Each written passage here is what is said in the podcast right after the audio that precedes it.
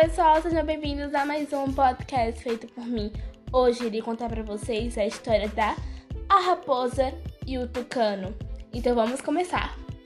A raposa entendeu que devia andar debicando o tucano. Uma vez o convidou para jantar na casa dela, o tucano foi. A raposa fez mingau para o jantar e espalhou em cima de uma pedra. E o pobre tucano nada pôde comer e até machucou muito seu grande bico. O tucano procurou um meio de vingar-se.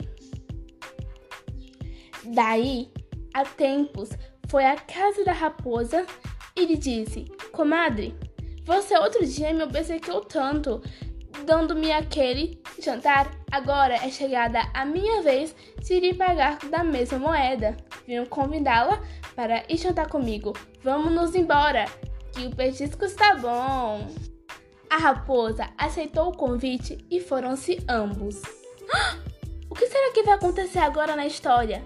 Você só saberá amanhã quando a segunda parte desse podcast sair. Muito obrigada por ter escutado até aqui. Nos vemos mais tarde. Tchau!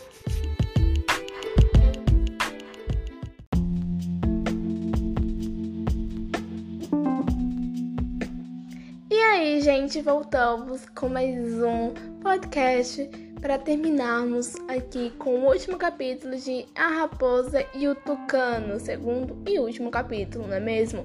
Espero que tenham gostado dessa história e agora vamos para aqui, então, as últimas partes. Então vamos lá. Ora, o tucano preparou também Miguel e botou dentro de um jarro de pescoço estreito. O tucano metia o bico e quando tirava vinha se regalando. A raposa nada comeu, lambendo apenas algum pingo que caía fora do jarro. Acabando o jantar, disse: Isto, comadre, é para você não querer ser fazer mais sabida do que os outros. Este conto faz o leitor perceber como devemos prestar atenção aos que estão à nossa volta. A raposa, ao fazer o jantar na sua casa, preparou uma refeição como se fosse para ela própria se alimentar. E o tucano, como tem um bico, não conseguiria uh, fazer isso igual a ela. Então, isso é uma grande lição para nós mesmos. Espero que tenham gostado e que tenham agradado a todos vocês. Um grande beijo e até o próximo podcast feito por mim. Tchau!